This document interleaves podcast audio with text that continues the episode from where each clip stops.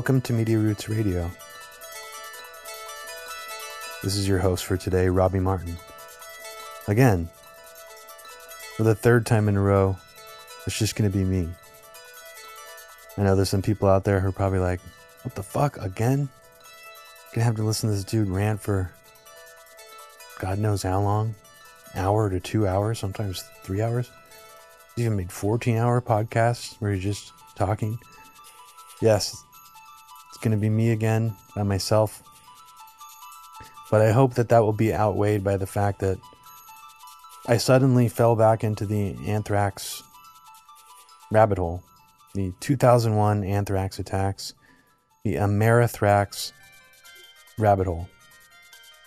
It's something that I've been looking at for over 10 years now, maybe even longer than that.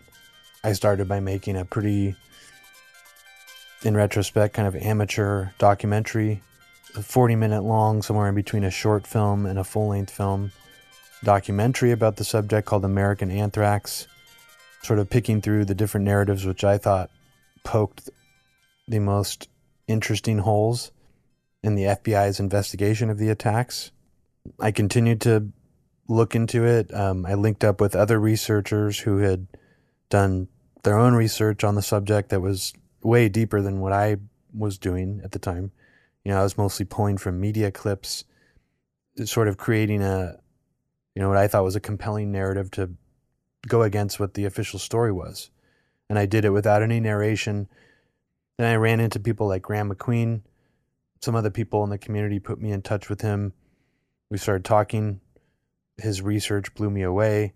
He wrote the 2001 Anthrax Deception, which has so many different threads in it and so many different, I would characterize them as new finds and new revelations of the 2001 anthrax attacks that it's hard to pin down a specific one that's that's really really worth honing in on and isolating. But on the previous episode of Media Roots Radio, the one where we went through Boca Raton, Sarasota, American Media Inc., where the first anthrax murder took place, we established some connections between some odd connections that I'm I'm not even going to really speculate on what I think that they mean, but some odd and unusual connections between the 9/11 hijackers' activities and residences and the crime scene of and people that are linked to the 2001 anthrax murders. So I showed you those things that in the last episode. Now, some of that stuff was originally inspired by Graeme MacQueen. The whole concept of making a map about Florida and the 9 11 hijackers and their activities and the weird flight schools they went to was inspired by Daniel Hopsicker. So, slapped on top of that, Graeme MacQueen's research from the 2001 anthrax deception fleshed more detail out in terms of locations of people that he mentions in his book, people that the FBI even were looking at as potential suspects originally, but then suddenly, you know, went away from, like, for example, Mike and Gloria Irish. I've been going back and forth a lot with a few other people. Uh, one of them is one of my favorite researchers and guests on this podcast, Gumby for Christ, otherwise known as just Gumby. He goes in sort of unusual and obscure directions with his research, and so do I maybe the inspiration of the 9/11 20th anniversary, um, the fact that there's a lot of other people coming out with new things. Ben Howard, aka House Trotter, on Twitter, Aaron Good, DJ Thermal Detonator, is putting out some good stuff about the World Trade Center 93 bombing. Things Graeme MacQueen is writing again about anthrax. So I've been inspired by some of the things he's been digging up. I went back to one of his old anthrax threads, Gumby's, I'm talking about.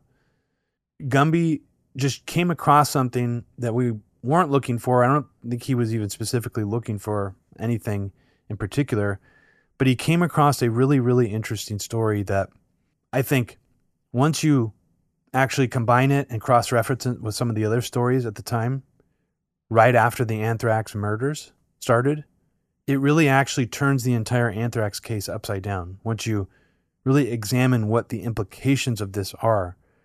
To tease it at first because I want to actually get into this. This is going to be a large part of this podcast is what are these new revelations of the 2001 anthrax attacks based around a series of very mysterious hoax letters that were sent through the mail with fake anthrax in them. And guess where these hoax letters were sent from?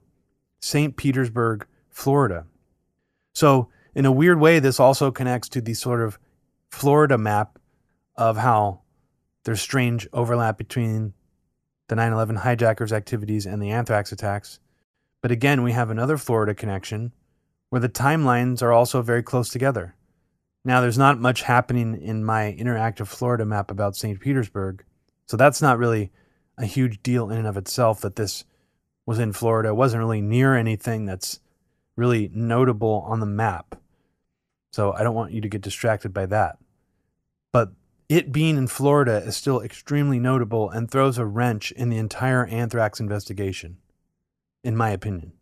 Now, I'm not a handwriting analyst, I'm not a forensic expert, I'm not a trained investigator of any kind. But based on what I've seen from this information, and I'm even talking about photographic evidence, and you probably have it spoiled already by looking at the thumbnail of this podcast. But if you want to fast forward to what the thumbnail of this podcast is actually showing, go about 20 minutes from now into the podcast. If you just want to go straight to the meat of these new revelations that we're going to talk about today about the anthrax attacks and how I believe that it makes it virtually impossible, way more impossible than before, that Bruce Ivins, the suspect that the FBI said was the killer, that he was working alone or that he was involved. That these hoax letters that I'm going to tell you about, specifically one of them, because we have photographic evidence of it, we know what it looks like, that one of these letters throws a huge wrench in this idea that Bruce Ivins is the 2001 anthrax murderer. Now, I should say that we have photographic evidence that makes this particular letter really compelling. But all four of these hoax letters, when you take them all together, for various reasons, which I will explain, they become a compelling counterpoint to the entire case against Bruce Ivins. Or at the very least, that Bruce Ivins worked alone. Now, I'm not suggesting that I've learned any new information or read anything that's convinced me that somehow Bruce Ivins was more involved than I previously thought. My opinion has actually remained consistent that Bruce Ivins is probably not the person responsible for the 2001 anthrax murders or the letters that were sent in the mail.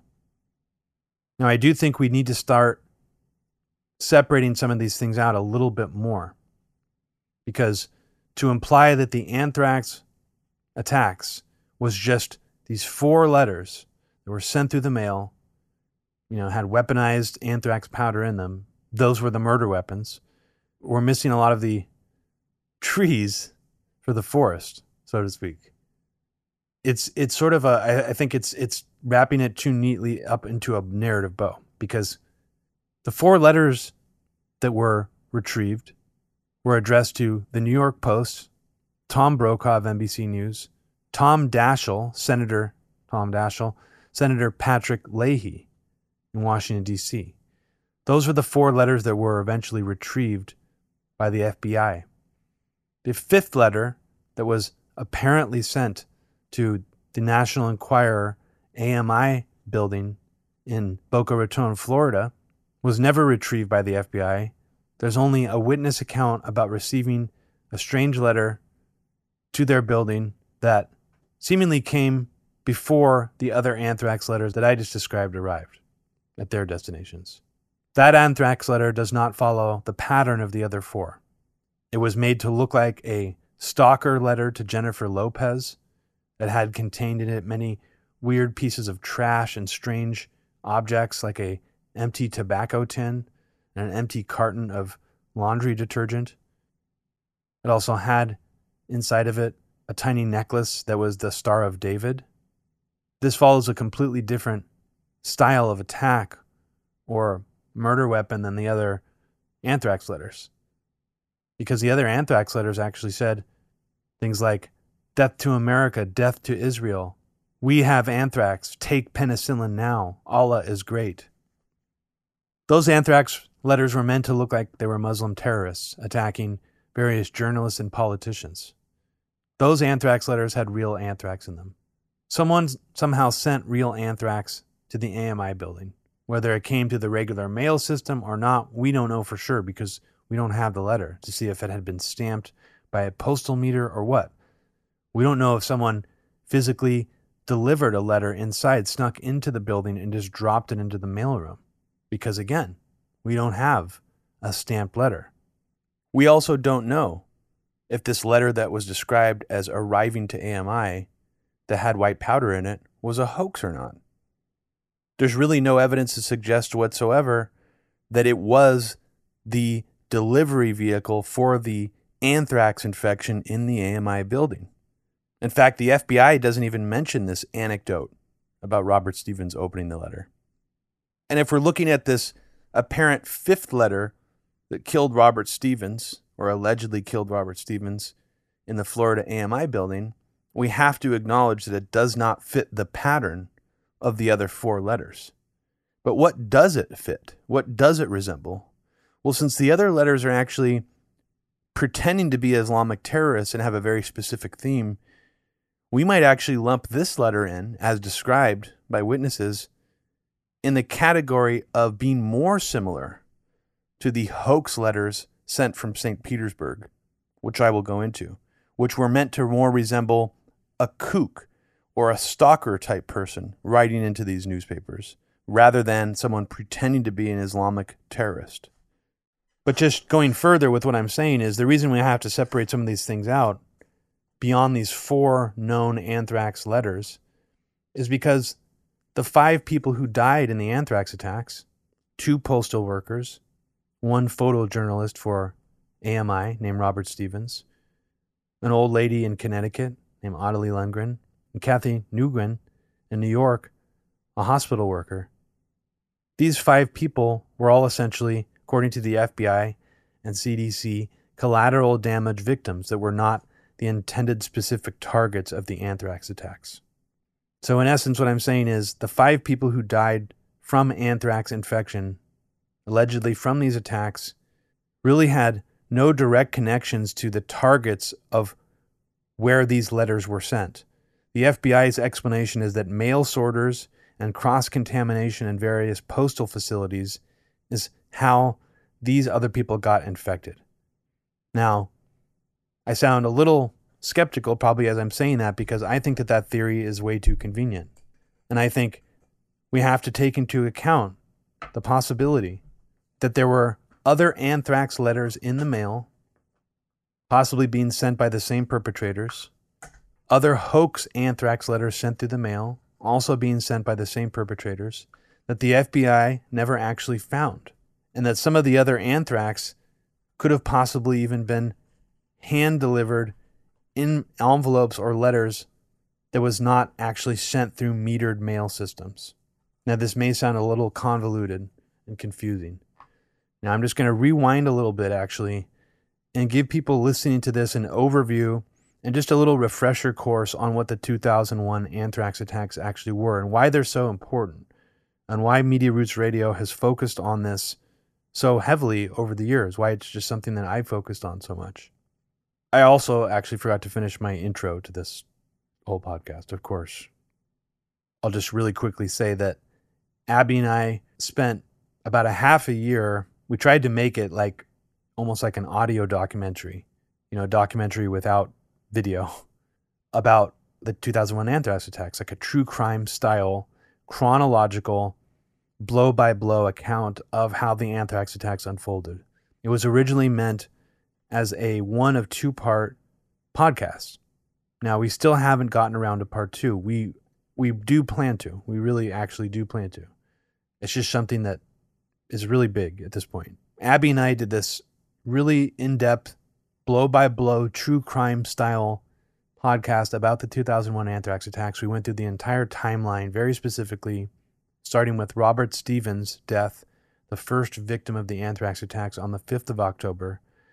And I recommend, if you're not familiar with the 2001 anthrax attacks, and this is one of the first times you're hearing about it, or you maybe only vaguely heard about it before, I recommend you go back and put this on pause before you listen to any more and go back and listen to the Media Roots radio podcast called Schrodinger's Super Patriot.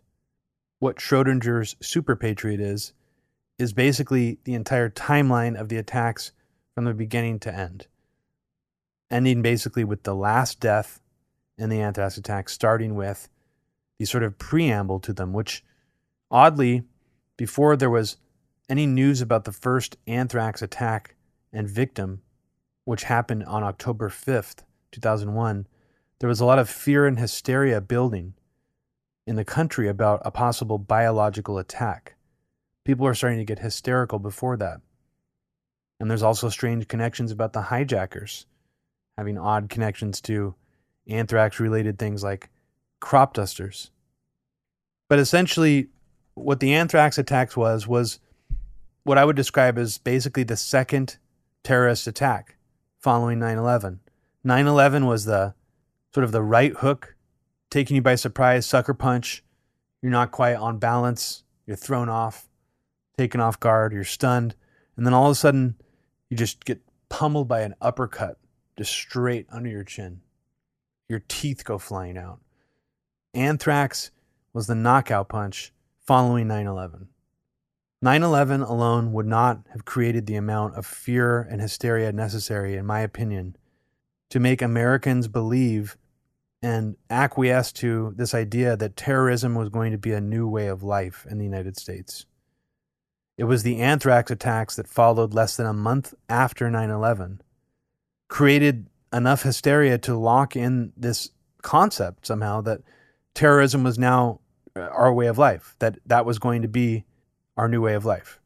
9 11 was a local event, even though way more people died in 9 11 than anthrax, it was still rather localized it didn't happen over the course of months.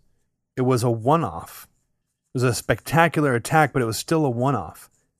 Anthrax started and went, scaring people for months and months. It's not like everybody who died from the anthrax attacks died all in one day. They died over the course of several months. And it just kept amping up the fear levels when different random people would die from these attacks. Robert Stevens, the American Media Inc. employee, he comes down with inhalation anthrax poisoning on, I believe, on October 3rd, 2001. And it gets into the news fairly quickly that there's a guy that just got anthrax. Now, the strange thing is the media were the ones to jump to the conclusion that it was terrorism before the Bush administration. Of all the times where the Bush administration took advantage of hysteria and jumped into you know, insert Al Qaeda or whatever they could to sort of amp up the hysteria. This in this one instance, for some reason, at first they didn't. They sent out Tommy Thompson of the Health and Human Services to basically say that Stevens might have drinking water from an infected stream, and that's how he got anthrax. Now, mind you, this is during a climate when people were afraid of a terrorist attack that would follow 9 11. And then all of a sudden, here you have the first anthrax infection in 25 years, and the U.S. government trots out Tommy Thompson to say, "Yeah, it doesn't seem like terrorism to us. Seems like he, you know, got sick uh, drinking out of a stream." And for about a week, strangely, the CDC is the only one investigating this. But then, fairly quickly, the FBI gets involved and it officially becomes terrorism. The Bush administration now starts calling it terrorism. But that odd sort of reversal is, is still confusing to me. Why this one opportunity they just failed to jump on it right away? I mean, here's a golden opportunity. Here's a guy getting infected with anthrax. You would think someone from the Bush administration would say, yeah, this could be potentially terrorism. They didn't say anything. In fact, they said the opposite. They downplayed it. But not to get too sidetracked, after the first anthrax murder, it was immediately discovered that various anthrax letters started to arrive one at the New York Post, one at NBC headquarters, addressed specifically to Tom Brokaw, both seemingly written by the same person. The letters looked like the same style of handwriting. They both had real anthrax spores in them, although the Tom Brokaw letter specifically had a higher grade of anthrax in it than the New York Post letter, which had a much lower grade of anthrax in it, which is interesting. And I'm just going to take you through the timeline really quickly, even though this is in our Schrodinger's Super Patriot anthrax episode. It's really important that you pay extra attention during this part so that you can understand why this new revelation that we're bringing to you today on the podcast completely throws a wrench in the official anthrax investigation, as far as I'm concerned. So, after Robert Stevens dies on October 5th, and the FBI is still not interested in looking at this as an anthrax investigation or as a terrorist attack, it takes them four days to get involved in the investigation after Stevens dies. On October 9th, the FBI finally gets involved, and this is starting to be referred to as terrorism. Now, three days later, on October 12, 2001, a letter addressed to Tom Brokaw is delivered to NBC News. And apparently it was opened by the staffer on that day. And the letter read 91101, this is next. Take penicillin now. Death to America, death to Israel. Allah is great. This letter was postmarked, according to the FBI, September 18th, and it arrived on October 12th. It's not clear why it took so long to arrive. But apparently, this is when it arrived. And the letter was actually filled with real weaponized anthrax spores. Another letter was also postmarked September 18th that was sent to the New York Post. But this letter, for some reason, wouldn't arrive until the 19th of October, even though they're located relatively in the same area. On October 19, 2001, a letter addressed to the New York Post arrives containing weaponized anthrax spores, but seemingly mixed in with some kind of lower grade inert material or not as potent in terms of the weaponization of the spores, even though there was real anthrax in the letter. This letter reads 91101. This is next. Take penicillin now. Death to America, death to Israel. Allah is great. All in capital letters, all written almost as if to be some kind of carefully written line by line form of block letters to disguise one's handwriting. It's hard to tell exactly what the technique was, but just on first glance, it does appear that it's someone deliberately writing in block letters, sort of line by line. They're not writing continuous strokes with their hand in order to sort of just carefully disguise their own handwriting. The envelope and the letters inside have the same style of handwriting. Actually, four days before that, a batch of letters that was sent out later than those two letters I just told you about arrives on October 15th in Washington, D.C.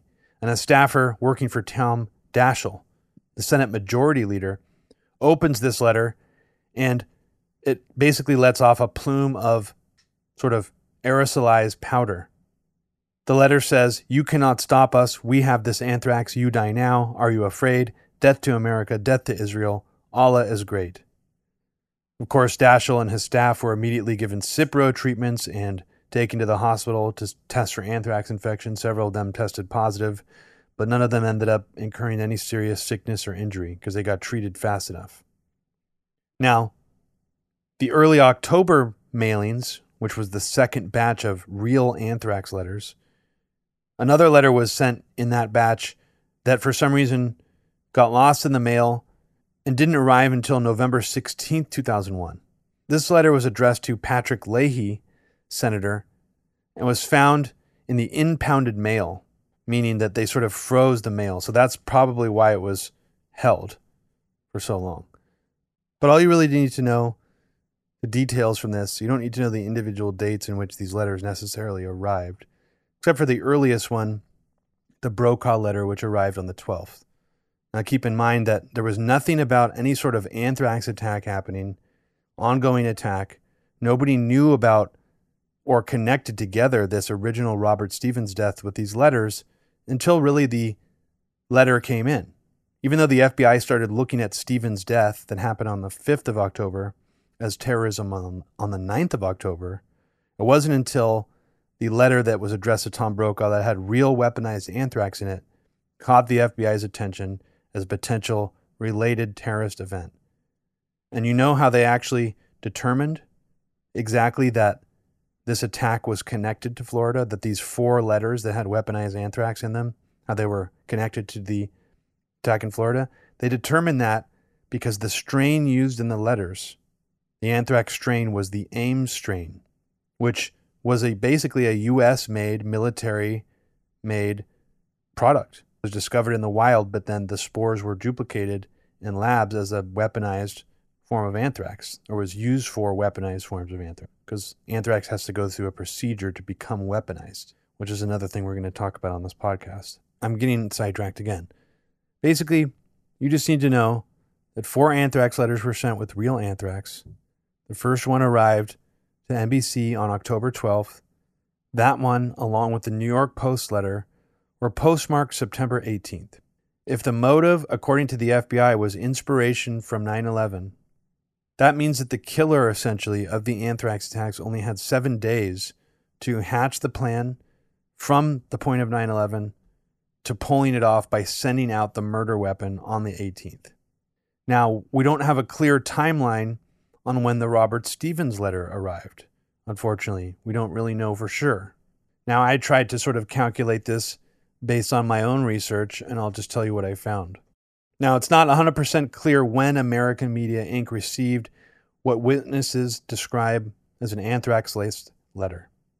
Here's the weird part eyewitness accounts report this letter as arriving not just a few days before Robert Stevens became ill on October 2nd. Some witnesses describe this letter arriving in their offices three weeks before October 7th, which would put the arrival date of this letter actually earlier than the Brokaw letter, obviously, and other letters, but it would mean that it was probably postmarked before the 18th. If it arrived three weeks before October 7th, you get somewhere in the window of September 14th through the 16th in terms of the arrival date. So, when was this letter postmarked? If a letter arrived at Florida American Media Incorporated around September 14th through the 16th, then when was it postmarked? That letter, if it was sent after 9 11, if this attack was inspired by 9 11, as the FBI says, was sent even quicker than the other letters. Now, keep in mind, we do not have a copy of this letter. We only have witness accounts of what this letter looked like. Now, from an official CDC report published, this is how they say they know Robert Stevens dies from inhalation anthrax from mail. This is how they determine that he dies this way. This is their forensic evidence trail, at least for the basically the way that he was killed. Not that they have any evidence that the letter is around anymore or that they have any proof of what letter it came from or anything like that. But this is what they say. They say, quote, evidence that mail was the transmission vehicle was provided through two nasal swab cultures yielding B anthrax from workplace mail handlers and results of environmental specimen cultures revealing contamination in the workplace mail van and mail room. Now, someone in the mail room, according to this same document, recalled opening an envelope that released powder around September 25th. But after this, she discarded the letter, and the letter had most likely arrived during the previous two weeks while she was on vacation. Now, again, I'm not saying that the killer sent you know this out as quick as like 912 or 913 technically speaking, the timing of Stevens' death isn't odd. If we go by the story that he heard office rumors about this weird letter and decided to take it out of her trash, which is apparently what people said that he did, after the 25th of September. But if she received it sometime in the two week time frame before, that's 9 11 to 9 24, this still makes a plausible arrival date of an anthrax letter to AMI around September 14th to the 16th. But I would say it takes at least one to three days for a letter to travel. So the letter was sent postmarked September 11th to the 15th, I would judge. And by that, basically what I'm saying is the latest estimate that I'm judging based on all the available data that I've looked at of when the Robert Stevens letter was postmarked, and I'm making an educated guess, is still three days earlier than the earliest known postmarked letter. So let me just say that again The latest estimate I can make, which is that the letter was postmarked on September 15th, is still three days earlier than the earliest known postmarked letter on the 18th. But here's the date that's important to remember no one in the country really knew anything or had any inkling of an anthrax attack or anthrax letters happening until October 5th when Stevens died. And by then, it wasn't even widely publicized that he had opened some kind of letter with powder in it. This idea that anthrax letters were being sent to the mail targeting people didn't become a thing until really the Brokaw letter, which hit on the 12th.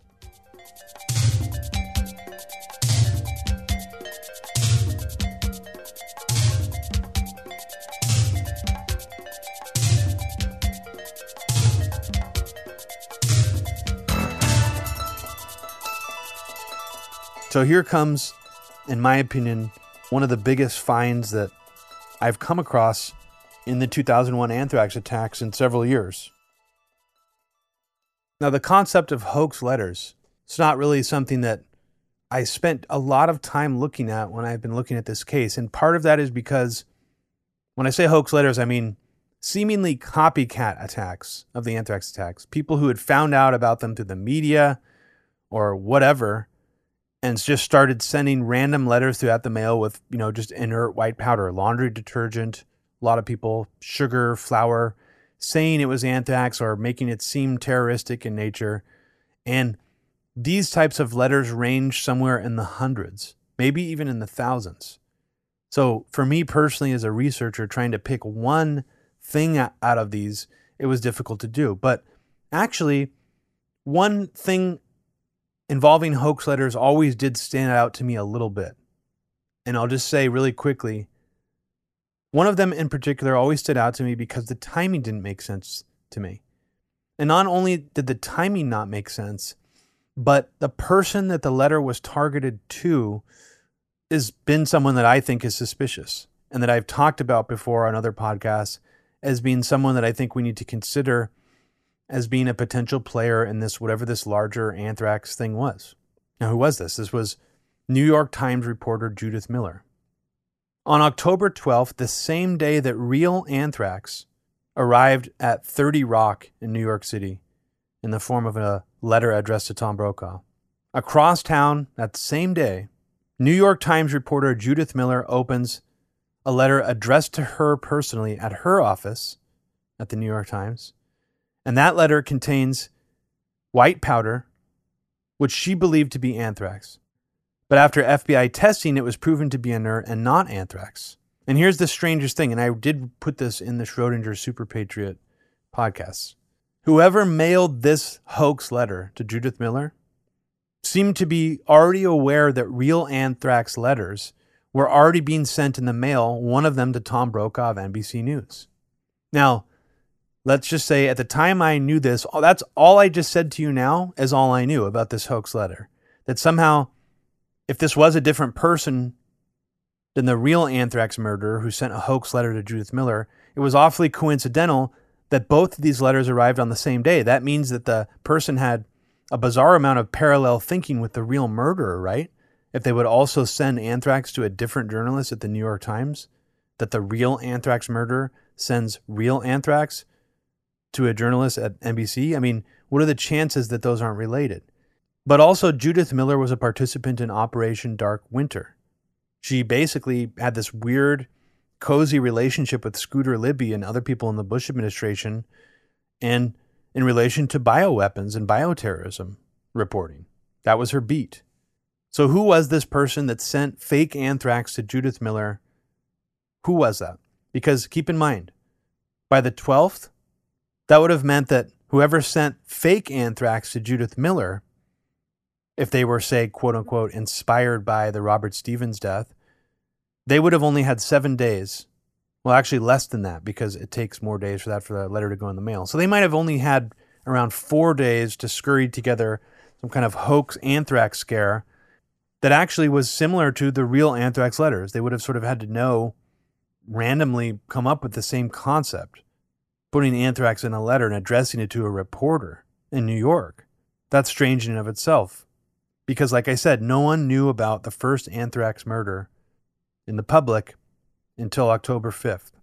But the question, I guess, is if we know that the letters sent to New York Post and Tom Brokaw were postmarked September 18th, and that gives us some indication that, well, okay, well, maybe these po- letters were postmarked after the first anthrax murder went in the news, because that would make sense. Let's say that would make sense if the Judith Miller letter was postmarked on October 6th.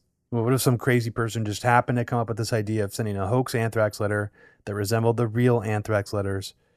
And they arrived on the same day, coincidentally, and they maybe only had a day to do it. It's possible, you know, if this if this letter was postmarked October 6th, that's possible, right? But it turns out the Judith Miller hoax letter was actually postmarked October 5th, sent from St. Petersburg the same day that Robert Stevens dies at JFK Memorial Hospital in Florida. But again, this isn't really super, super convincing timing, right? I mean, it's still possible that whoever sent the St. Petersburg hoax letter to Judith Miller was waiting for something to get into the news about a previous aspect of the crime and was copycatting it by immediately sending a hoax letter, piggybacking off of the death of Robert Stevens. I suppose that's still technically possible. But here's where things get way, way stranger. And that when I lay out all this evidence, it essentially becomes impossible to believe that the St. Petersburg hoax letters are not related to the real letters, meaning that it's not just a copycat, that it appears that it was actually done in coordination with who was sending the real anthrax letters. And this evidence, I think, that I will show you will make that pretty irrefutable. So I'll just start by saying that there were actually two batches of real anthrax letters sent through the mail about two and a half weeks apart.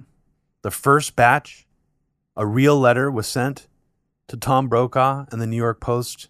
When I say real letter, I mean a letter containing real anthrax was sent to them, postmarked September 18th.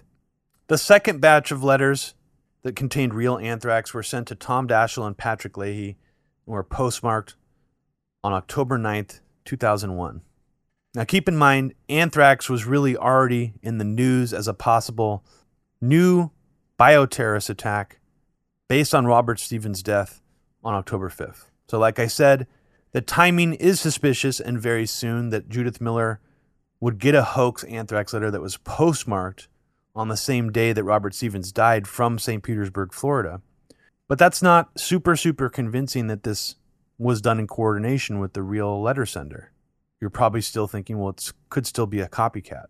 And yeah, Judith Miller is suspicious, but that doesn't mean that, she, you know, just because she got one of these hoax letters, that doesn't mean that the hoax letters are connected to the attacks. But here's where the strong evidence is, I think. So remember, I was saying that two batches of real anthrax letters were sent out. The first batch was sent to the New York Post and Tom Brokaw on September 18th. Well, those letters that were postmarked September 18th took at least a few days to arrive to their destinations in New York, even though they were sent from New Jersey. But here's where things get much weirder.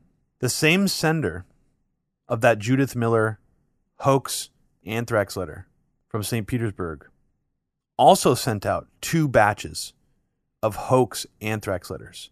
Four total letters they sent out. And guess where the first batch of hoax anthrax letters was sent out before anyone had heard any news about any anthrax going through the mail. This hoax letter sender from St. Petersburg, Florida, sent two hoax letters out postmarked September 20th to Tom Brokaw and the New York Post. What are the chances of that? That before anyone knows about anything in the news of any anthrax letters going to any media organizations, a hoaxer from 700 miles away from New Jersey, completely unrelated person, knows to send, has parallel thinking to send hoax letters to the same targets only two days later, with nothing in the news to indicate this is happening. How is this possible? Well, I would say that it's not possible. It's either one of the craziest coincidences ever and one of the most bizarre cases of parallel thinking and coincidental thinking ever, or it's not, and it's coordinated effort. Just the timing alone and the choice of targets alone suggests that it might be.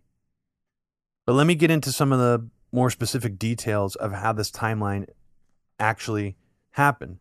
Now, there's a researcher named Barbara Hatch Rosenberg, who I've discussed on Whitney Webb's podcast, and I don't really know much about her, to be honest. She seems a little bit like a wild card, and she did get in trouble and sort of get a lot of backlash for going after Steven Hatfill.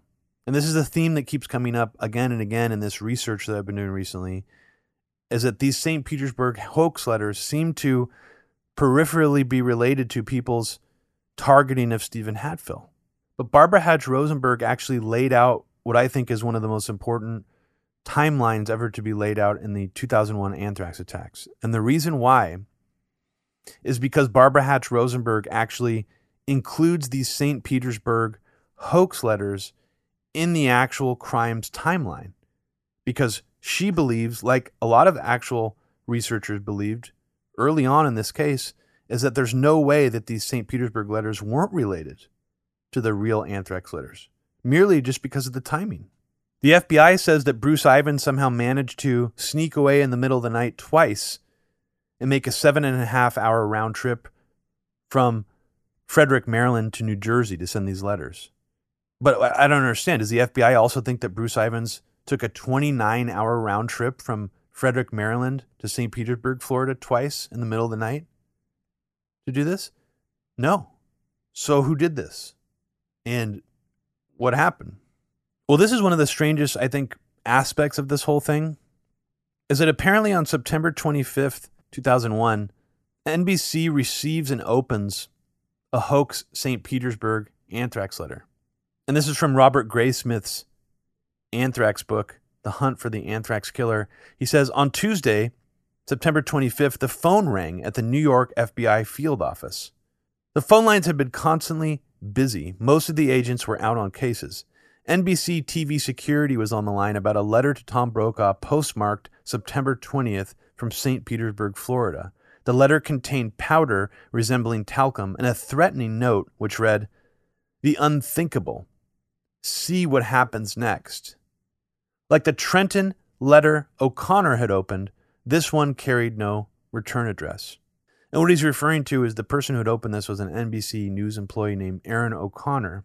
But strangely, and this is where things get really odd, she hmm. had found this letter so alarming that she got her bosses to call the FBI. Now, they didn't think it was important enough to respond right away. In fact, they didn't come out until two days after this. But here's where things get weird. Erin O'Connor actually started to get sick after she opened this letter.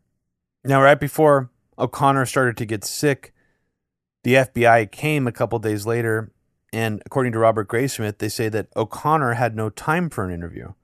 So the agents stuck the St. Petersburg letter in an evidence vault until she did. As a result, they did not test the powder until at least two weeks later nor did they immediately notify City Hall. Their delay in identifying the white powder later confirmed fears that the FBI wouldn't recognize bioterrorism when they saw it. What kind of fear? Who is afraid of that? That's a completely fake fear. This is that sounds like propaganda that Robert Graysmith is slurping down. Of course, the FBI would recognize that. Are you fucking idiotic? The fuck? Total whitewash, Graysmith. Now, this is just a really hard to swallow story. It makes very little sense, and I think it raises a lot of questions.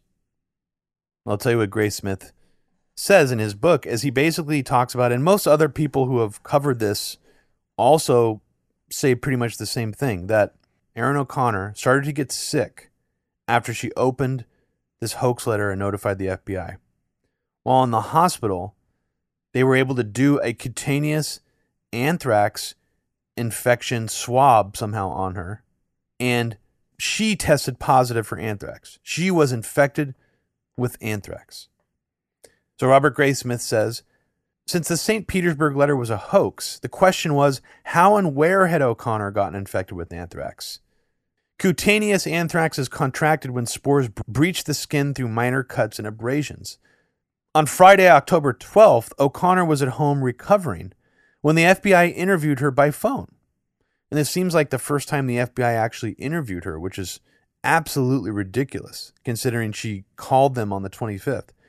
She suddenly remembered a second envelope addressed to Brokaw, It had been received within a week of the St. Petersburg letter and filed in an interoffice folder reserved for questionable mail. At the time, she hadn't thought much of it, but now recalled that a quote, dark sand like powder had spilled out. Following her directions, an NBC security guard took the elevator down to her third office. He quickly found the folder in her drawer. Inside was the missing letter. He decided to open it for further examination in a second floor mailroom, then returned to the 16th floor security office. It was still very early Friday morning when NYPD officers with the Brokaw letter in a plastic bag raced up to the city health department lab. They took it to our lab, said the city deputy health commissioner, Dr. Isaac Weisfuse. And the handling of it caused a contamination event at our lab later that day. The police didn't know how to handle samples. Unlike their counterparts at the CDC, the technicians had never been offered anthrax vaccines. The two men took Cipro, then conducted nose swab tests on themselves. After both technicians tested positive, they were too traumatized to continue work. The lab was sealed until cleanup could be accomplished. I mean, this is just absolutely ridiculous. What we're seeing happen here is that the Brokaw hoax letter from St. Petersburg was the one that prompted the call to the FBI sometime around late September, approximately September 25th. The person who got it, O'Connor, doesn't even remember getting the quote real anthrax letter at first. So, therefore, the hoax letter sent to Tom Brokaw was what really kicked off the FBI first looking into this series of letters. But this, this, this is really strange. So, the hoax letter is what she thought made her sick, but the real anthrax letter was just something that had some brown, sandy substance in it that she doesn't even think was as crazy, that didn't even stick in her mind as much. But what was it about the Tom Brokaw hoax letter, like, and how it was written that, that stuck in her mind so much? It's actually not really clear. We've actually never seen it. We've never seen a photograph of it. We've never seen a photograph of the envelope. We've never seen a photograph of the letter. But it has come out in a Don Foster Vanity Fair article what the actual letter said. It said, The unthinkable, see what happens next. And what happened next was people started dying from real anthrax. So again, this implies coordination with the killer or killers, or this is the same group of killer or killers. It also had reversed ends in the word unthinkable that was meant to look like Russian characters. And also the sending location of St. Petersburg was that meant to be an allusion to Russia's biological weapons programs, apparently, that are in St. Petersburg, Russia? I mean, the fact that this hoax letter wasn't pretending to be an Islamic terrorist, but actually seemed to be pretending to be Russian is strange and differs again from the pattern. But again, the timing, the coordination, the target implies that it was related and involved coordination. Now, according to another anthrax article, and I actually don't know where this comes from, but and I've seen this said around several places. So apparently, there were actual thematic similarities between the hoax letter that was sent to Brokaw and the real letter that was sent to Brokaw. Because I have this quote here that says, both letters contain threats to Israel death to Israel? Does it say like the one, the real anthrax letter? What what kind of threat to Israel did it say? How come that part's never been actually quoted? Just the sort of the unthinkable, see what happens next part is quoted. What did it say about Israel in this letter? What did the New York Post letter say? We, we've seen the real anthrax letter that was sent to the New York Post. We've seen the real envelope. What did the one to the New York Post say that was sent from St. Petersburg?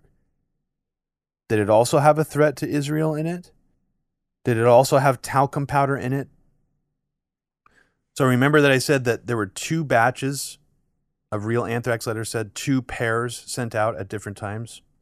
The first pair of letters were postmarked on September 18th and sent to Brokaw and the New York Post. Well, in between those different pairs of letters, because the next pair went out on October 9th, 2001, in between those sendings, were the two different pairs of St. Petersburg letters. I already told you about the first pair that was sent to the same targets as the real letters two days after the real letters were sent. Those were postmarked September 20th. We've never seen either of those letters. We've never seen either of those envelopes sent from St. Petersburg. We only have that small quote about what was in the Tom Brokaw one. But without just harping on this idea infinitely, that it's so weird that Erin O'Connor thought she got sick from the hoax letter and it ended up testing negative for anthrax. And the FBI was so lackadaisical with that, but yet she tested positive for anthrax, and then a security guard randomly went through their drawers and found the real letter. I mean, that whole story is just hard to swallow overall. It's very strange. But I think it keeps getting stranger because, like I said, if this wasn't done in coordination, it's extremely prescient and the parallel thinking is insane. The same day that Robert Stevens dies from inhalation anthrax, somebody else sends two more letters from St. Petersburg, Florida. Two more hoax letters, including the one to Judith Miller. This was postmarked on October 5th, and another one to another reporter in Florida who writes for the St. Petersburg Times. And I'm going to talk about that letter now, and this was sort of the nexus point for how this recent research project of mine started about the Amerithrax investigations, this sort of return to the case and looking at it with new eyes. This is where Gumby for Christ came in that found this article from the St. Petersburg Times, which revealed all this to me in the first place. And this article isn't written by the St. Petersburg Times by the person who received one of these hoax anthrax letters sent from St. Petersburg. It's actually just written by some staff writers. The person who received the letter at the St. Petersburg Times was named Howard Troxler. But they revealed some interesting things in this article. And this is the article that Gumby found. And this article was published October 13th, 2001, in the St. Petersburg Times by authors David Ballingrud, Mike Brassfield, and Wes Allison. The article creepily has a picture of Rudy Giuliani standing next to Bernard Kerik, who, if you listen to this podcast, you know how creepy I think they are. The article's title is called Brokaw's Aide Test Positive Suspicious Letters to NBC, New York Times, sent from St. Petersburg, authorities say. A broadening national bioterrorism investigation turned towards St. Petersburg late Friday after NBC officials disclosed that a New York employee has contracted anthrax. A woman who opens the mail for news anchor Tom Brokaw was diagnosed with a skin form of anthrax several days after she opened a letter that contained white powder and was postmarked from St. Petersburg. The New York Times on Friday received a letter with white powder, and the St. Petersburg Times received one earlier in the week. All three letters were postmarked in St. Petersburg. Federal law enforcement officials said late Friday that all three letters postmarked St. Petersburg tested negatively for anthrax. Still, the case of the NBC worker hit a nerve and touched off a new investigation in Florida. Late Friday, postal officials converged at the main post office in St. Petersburg, saying they were working with the FBI and others in the early stages of an investigation. Officials quickly said there was no known link to either the September 11th terrorist attacks or the more serious inhaled form of anthrax that killed a supermarket tabloid editor in Florida last week. Talking about Robert Stevens. It's kind of a denigrating way to talk about him. The 38 year old NBC employee was being treated with antibiotics, an aid to Tom Brokaw. But now it's saying the letter sent from St. Petersburg, and I don't know if this is clear to you if you're a listener. St. Petersburg is in Florida. It's on the west coast of Florida, not too far away from Sarasota. St. Petersburg, Florida. Someone went to St. Petersburg, Florida, or was in St. Petersburg, Florida, and before anything about anthrax attacks or anthrax mailings were in the news, sent two fake anthrax letters in the mail one to Tom Brokaw, who also received a real anthrax letter, one to the New York Post, which also received a real anthrax letter.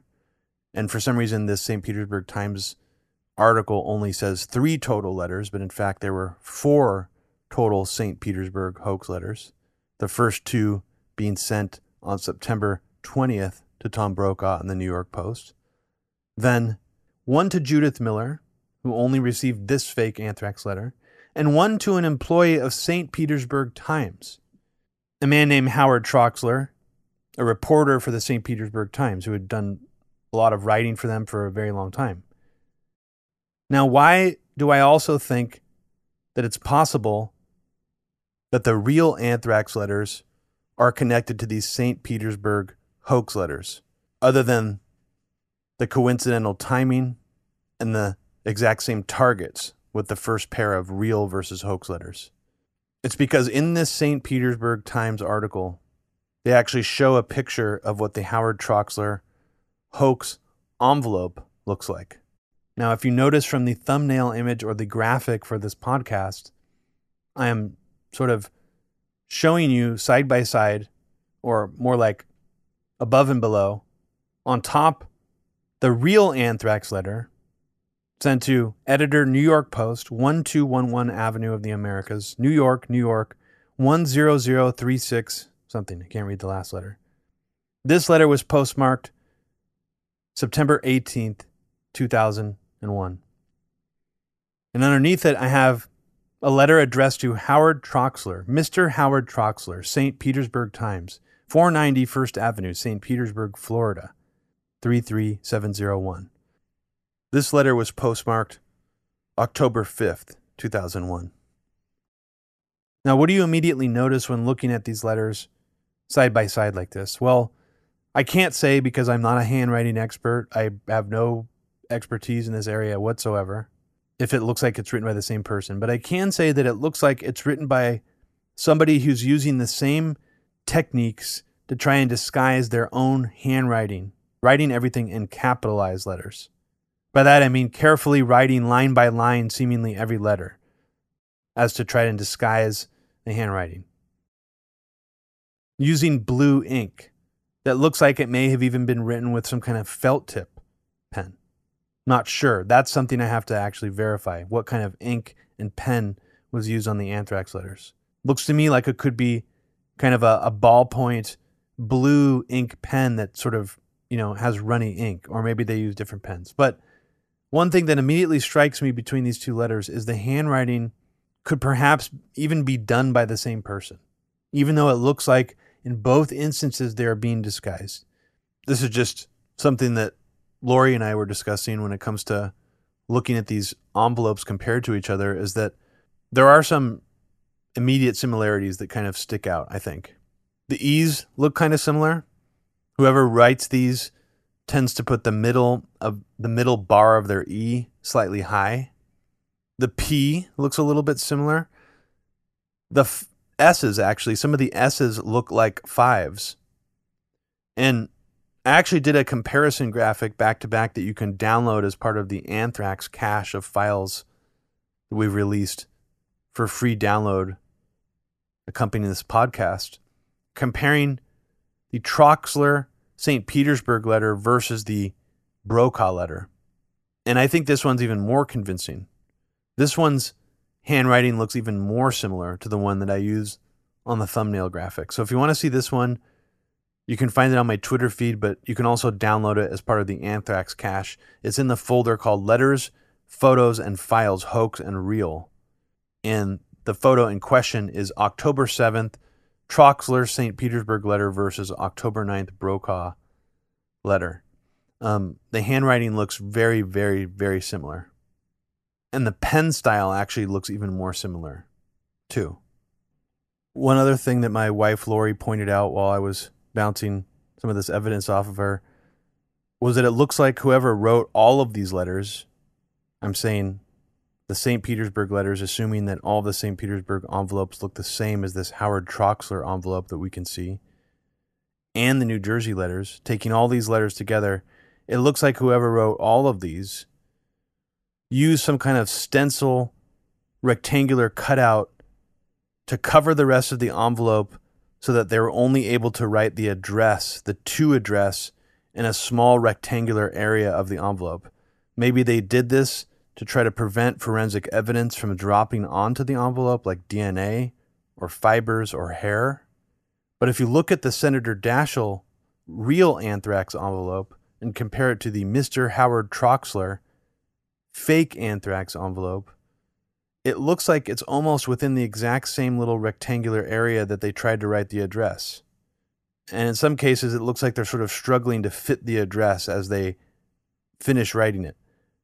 But specifically on the Howard Troxler letter, it looks like that rectangular cutout, if this theory is right, actually cut off the first line of the M in Mr. Howard Troxler. And then whoever wrote this after they took off this rectangular stencil, perhaps they had to go back and write a new line for the first line in the M because it gets cut off in the stencil. Because as you can see, it's actually further to the left than when Senator Daschle starts, if we're assuming that the stencil and the proportions are about the same. If we're going by the size of the stamp, the metering stamp itself. Because from what I've read, these hoax envelopes were different sizes than the real anthrax New Jersey letters. Like the envelope size was a different style of envelope. So I think we can really only go by the metered stamp stamp, and that size is standard. So if we match those two together, I think we get a pretty accurate comparison of the size of the handwriting compared to the New Jersey letters. Now, how is this possible that if the killer in the 2001 anthrax attacks is lone nut scientist Bruce Ivins, who sent these letters out sometime around the 18th of September from a New Jersey mailbox, how is it possible that he could have snuck down to Florida without anybody noticing within a 48 hour period and sent these two other letters?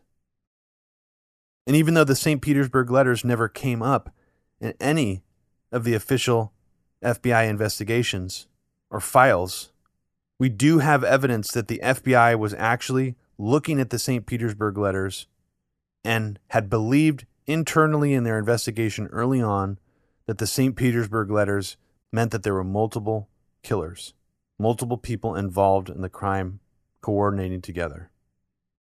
And according to Marilyn Thompson's book and her own statements, as late as 2008, and she says this in her own book, that the FBI actually returned to the Florida crime scene later in 2002, the AMI building, based on a hunch on the St. Petersburg letters and just the Florida location of the first anthrax death itself, a hunch that led them in the direction of Steven Hatfill. And if you don't just want to take my word for it, here's what Marilyn Thompson actually says in her book. Intrigued by the Florida connections to the anthrax death of Bob Stevens and to two hoax letters mailed from St. Petersburg in October 2001, FBI agents during the summer of 2002 sifted several times through Hatfill's Florida shed. So, in case that isn't completely clear, this is Marilyn Thompson confirming what I've just said that the FBI was actually looking at the St. Petersburg letters as part of the overall larger Amerithrax case. And it actually led them in the direction of Steven Hatfill. So even though they never talk about this officially or on the record, it's clear that at some point the St. Petersburg letters were part of their case.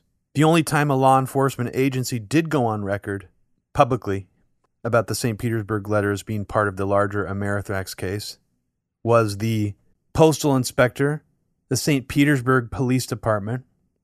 And the St. Petersburg Police Department told the St. Petersburg Times, even though they couldn't really comment on it, even though they were the target of this, that they were working with the FBI and the U.S. Postal Service and Manhattan Homicide Squad of the New York Police Department as far as we know, that's as close as the FBI got to being on the public record as far as them investigating these St. Petersburg letters. But what was in this Howard Troxler envelope? What did it actually say? Well, according to Howard Troxler, it says that the hoax letter sent to St. Petersburg Times actually said this inside Howard Troxler, dot, dot, dot, dot. First case of disease, now blow away this dust so you can see how the real thing flies. Oklahoma Ryder truck, Skyway Bridge, 18 wheels. So, what's strange is it seems like he's referring to the Skyway Bridge collapse in Tampa, Florida, that happened on May 9th, 1980, where a giant ship, I guess, got lost in some fog and collided with a part of the bridge, essentially just tearing through it. And 35 people died Most of them were on a Greyhound that just plummeted right into the water. Um, and probably a bunch of people just drowned. Horrible accident. But this guy seems to be referring to a local incident in his threatening letter to Howard Troxler. No demand, no reference also to 9 11. But he references another attack the Oklahoma City bombing. He says, Oklahoma Ryder truck. Very strange. So it seems to be that this one is not trying to imitate an Islamic terrorist, but might actually be trying to imitate a domestic terrorist local kook, referencing a local event. And the way that they spell flies, F L Y S, is sort of almost zodiac like, the sort of arbitrary, blatant misspelling of words on purpose. And then referencing this obscure to outsiders, but known in Florida local bridge accident slash collapse almost sort of feels Mothman like, like the Mothman prophecies. Now, are there any other stories? Could it just be misreporting by the St. Petersburg Times? I mean, after all, you know, you have to get in when you get into the granularity of these dates and these timelines. Maybe one story or another story is getting these wrong or was misreported in the early months and days of the the attacks, either 9/11 or anthrax. Well, that's a fair argument to make. I think that's a good devil's advocate point to challenge me on. Well, Barbara Hatch Rosenberg's timeline and historycommons.org, their timelines have links to plenty of old archive stories that prove this to be the case. It's not just the St. Petersburg Times. There's dozens of stories that establish this hoax letter timeline. And you can find some of this in our anthrax cache database that we are releasing along with this podcast. And you could also find some of this on the UCLA's Bioterrorism Amerithrax archives, which they have a chronological archive too, which is really useful. But I'm just going to read to you some quotes from a specific article that has some confirmatory evidence about the handwriting in it. An ABC News article from January 6th, 2006, that was updated by ABC News. Like it was an early story from October 13th, 2001, Now, it almost seems as if, according to the order of events, that Rudy Giuliani was already talking about the hoax anthrax letter that had arrived before Brokaw. So it's possible that there was already news about this hoax anthrax letter arriving before the real Brokaw letter. But I'll just say in this ABC News reposting of this article, it just says, unlike the September 20th letter, which sources said had a St. Petersburg postmark, the September 18th letter was postmarked in Trenton, New Jersey. So they're referring again to the three hoax letters, one of them sent to Miller, one of them sent to Howard Troxler in St. Petersburg, and another sent to Tom Brokaw. I don't think the fourth New York Post St. Petersburg letter had been in the news yet. So a lot of these early reports that reference the St. Petersburg letters reference to them as saying the three letters from St. Petersburg. And here's something fascinating. Rudy Giuliani, without looking at the Howard Troxler letter that I'm using in the graphic that you've already looked at, hopefully, actually makes a comparison to the Tom Brokaw real anthrax letter and the hoax letter's handwriting himself on October 13th. It says from this ABC News article that the envelopes was similar to the one received by the infected NBC employee, talking about the New York Times one, and was also postmarked from St. Petersburg, Florida, and contained no return address. Giuliani said the handwriting on both pieces of mail was similar, but offered no further details. Fascinating. So Giuliani himself agrees with me, except Giuliani is talking about a letter that I haven't seen because, as I just said, you can't find this hoax Judith Miller letter and what it looks like, what the envelope looks like. Luckily, the St. Petersburg Times ran this story themselves and posted the letter before it got apparently confiscated. The fake hoax anthrax letter that was sent to Howard Troxler at the St. Petersburg Times, the envelope it was sent in, is the only thing that we can see and that's available to the public that I know of from these four total St. Petersburg hoax letters.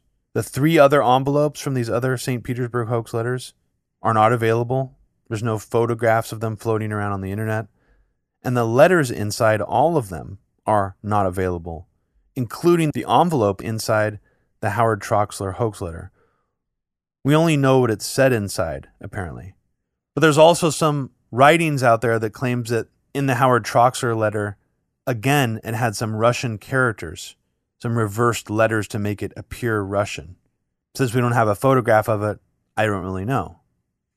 But what's unfortunate is we don't have photographs of these St. Petersburg hoax letters. We only have one of the envelopes that we can look at. But I guess on the flip side, I'm a little bit hopeful that they are still out there somewhere because journalist Don Foster, Vanity Fair, Barbara Hatch Rosenberg, researcher, and various other people, including, as I just read to you, Rudy Giuliani, have set their own eyes on these hoax letters. And they believe, too, that there are handwriting similarities between the hoax letters sent from St. Petersburg and the real anthrax letters sent from New Jersey. But let me get more specific. Giuliani is actually comparing the handwriting from the hoax Brokaw letter to the real Brokaw letter. He's not even talking about the Troxler letter. We only have the Troxler envelope. And I think that's already enough compelling evidence to say that we need to be able to check out these other envelopes and letters and come to a conclusion ourselves. So, why aren't those out there for us to see? If they're just hoaxes, why can't we see those? Why are those so buried? And why did the FBI not come directly on site, even though they have a Tampa, Florida field office to come respond to the Howard Troxler hoax letters?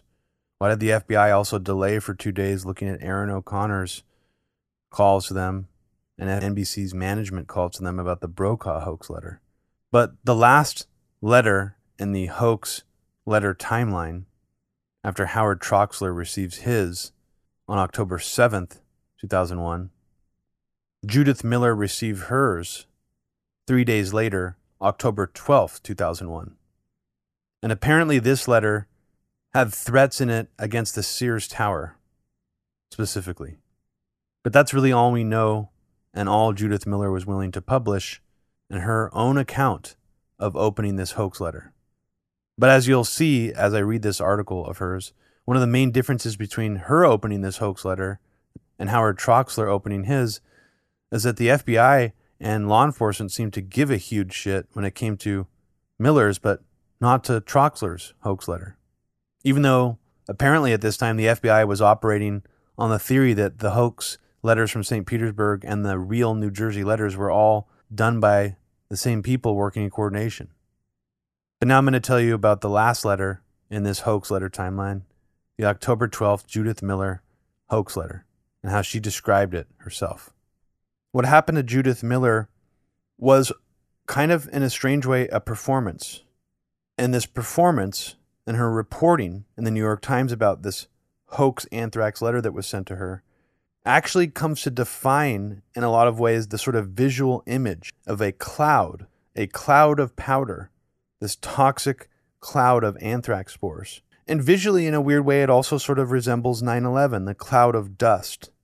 And you'll also find evidence by looking back in these early stories that the image of white powder, that the anthrax was so weaponized it was white powder, not just the cloudy way that it floated in the air, also comes from the hoax letters overall, as I read to you earlier from that ABC News article.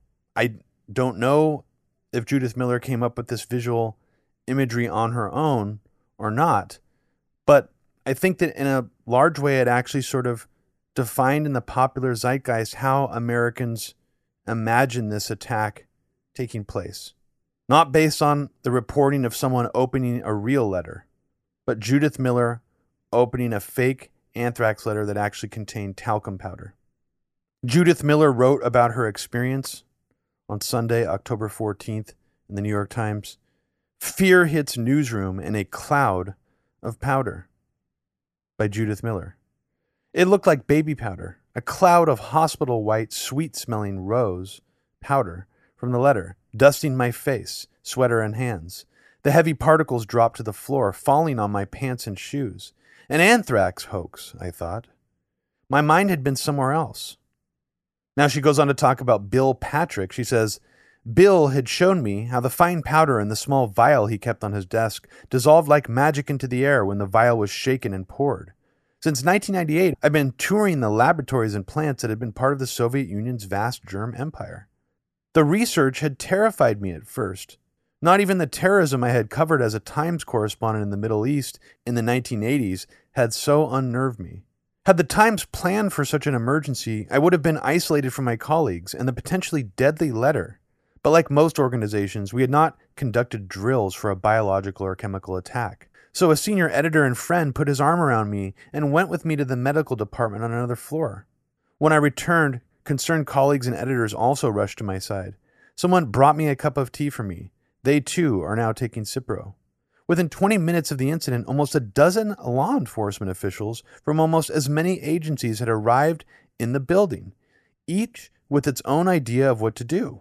While the newsroom floor was evacuated, photographs were made and tests conducted at my desk by police officers. Many of them in tan head to toe biosuits with gas masks. I stayed with them to show them where the powder had fallen and where I went after I had opened the letter. I shall never forget the sight of these moon men moving through our normally bustling, now empty newsroom, silent save for the ringing of unanswered phones. They began questioning me almost immediately. Whom did I know in Florida? Had I been there recently? Did I usually open my own mail? Was there a reason for someone to want to send me such a letter? Could I describe the powder? Where and how had it fallen? I knew they were checking to verify the particle size. The Joint Terrorism Task Force officers dressed in civilian clothes were polite, professional, and clearly concerned. And this is odd too. She says, Calm down, I thought. It's still probably a hoax. As I washed my hands and tried to dust off the powder that clung to my pants and shoes, I thought about what Bill Patrick, my friend bioweapons mentor, had told me. Anthrax was hard to weaponize. To produce spores small enough to infect the lungs took great skill. She doesn't specifically say the FBI was here taking swab samples, but she does say that over a dozen law enforcement agencies were there. Some of them dispensed Cipro, some of them were doing nasal swabs on all the employees. And then she says by Saturday evening, it was still unclear whether the powder contained anthrax.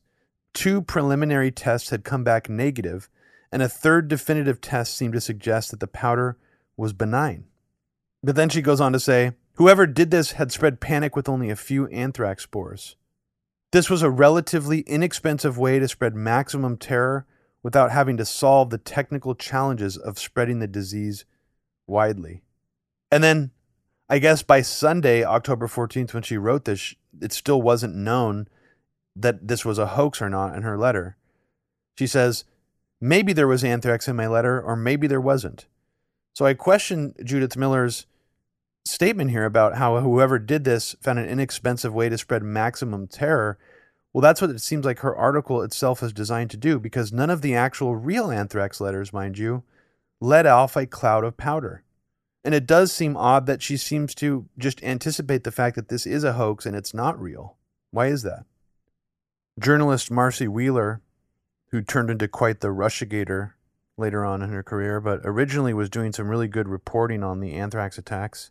Marcy Wheeler herself implies that Judith Miller seemed to anticipate this being a hoax attack.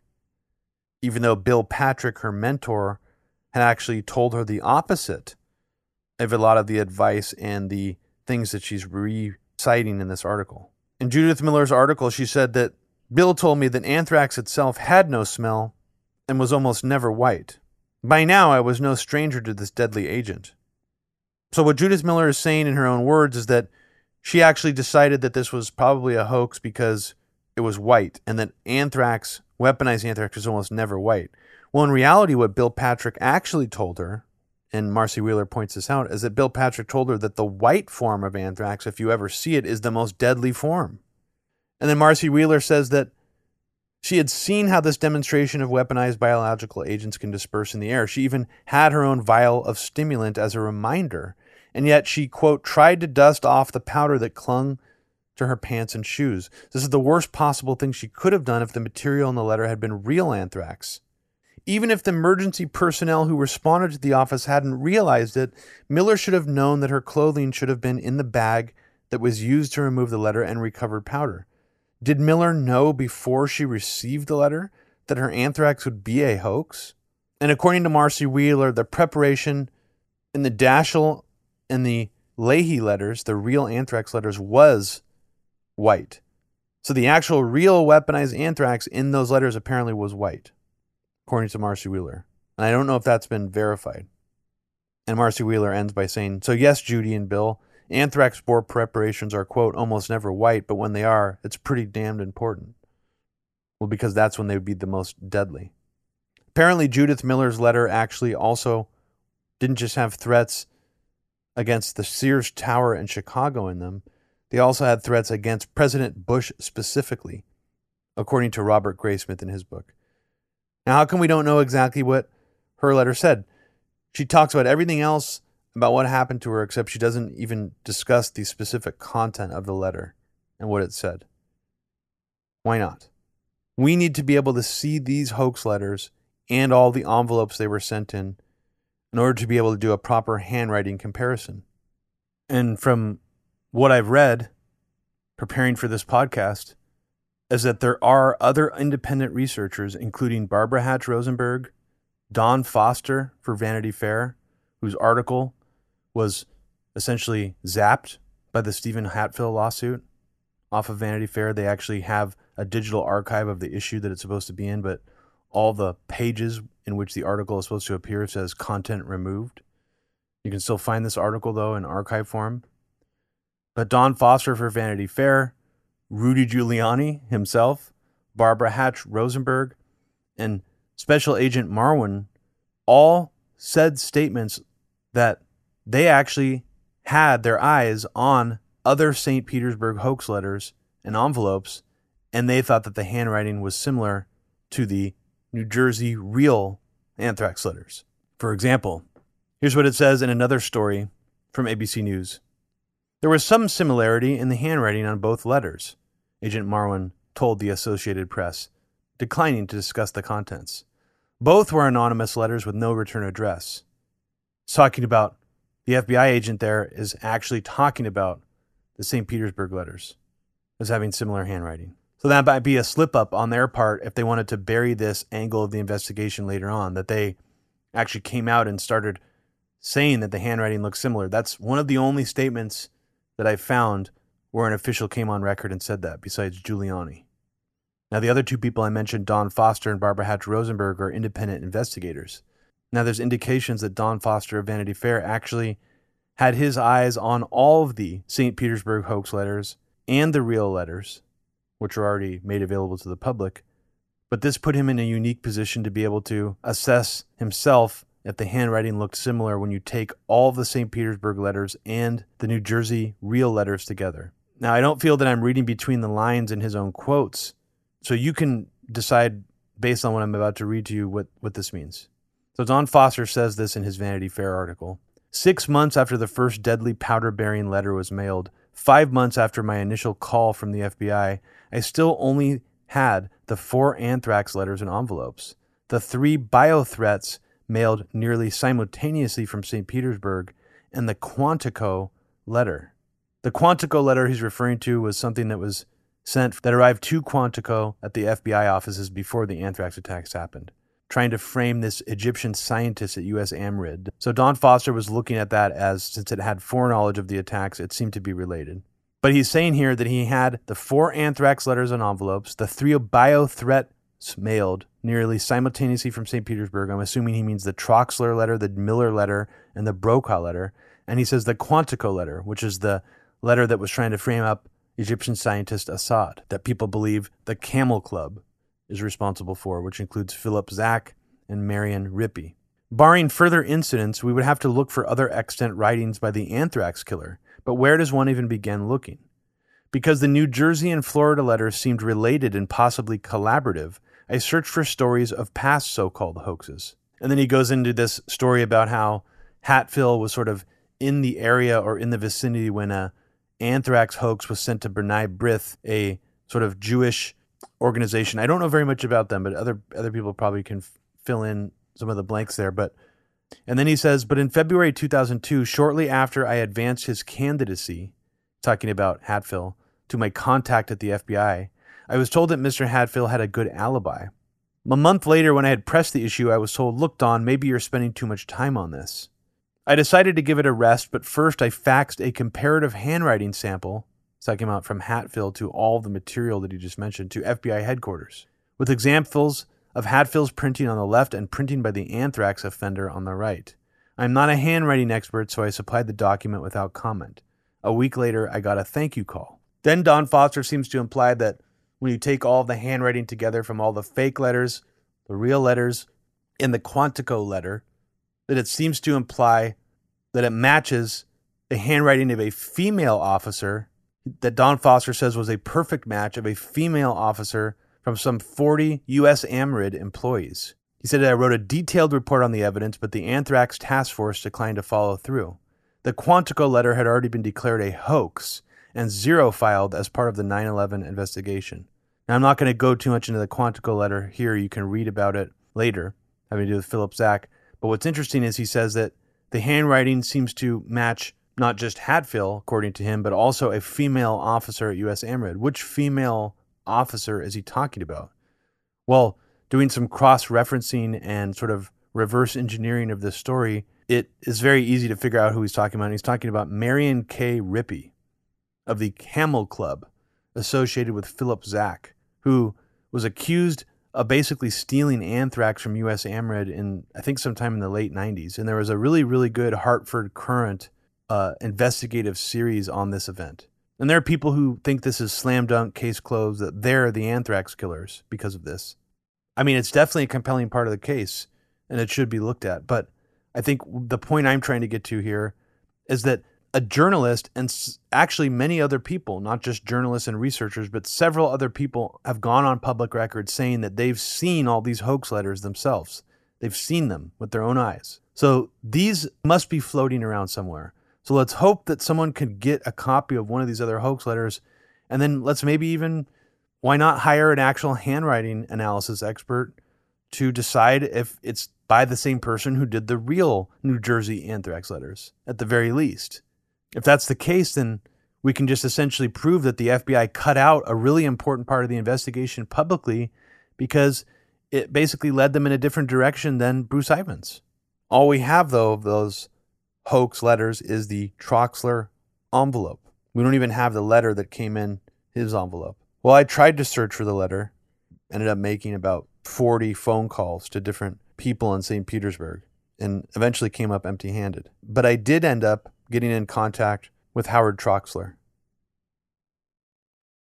Right before recording this podcast, I actually got a chance to speak to St. Petersburg Times reporter Howard Troxler, who received an anthrax hoax letter basically before any of the real anthrax letters reached their targets.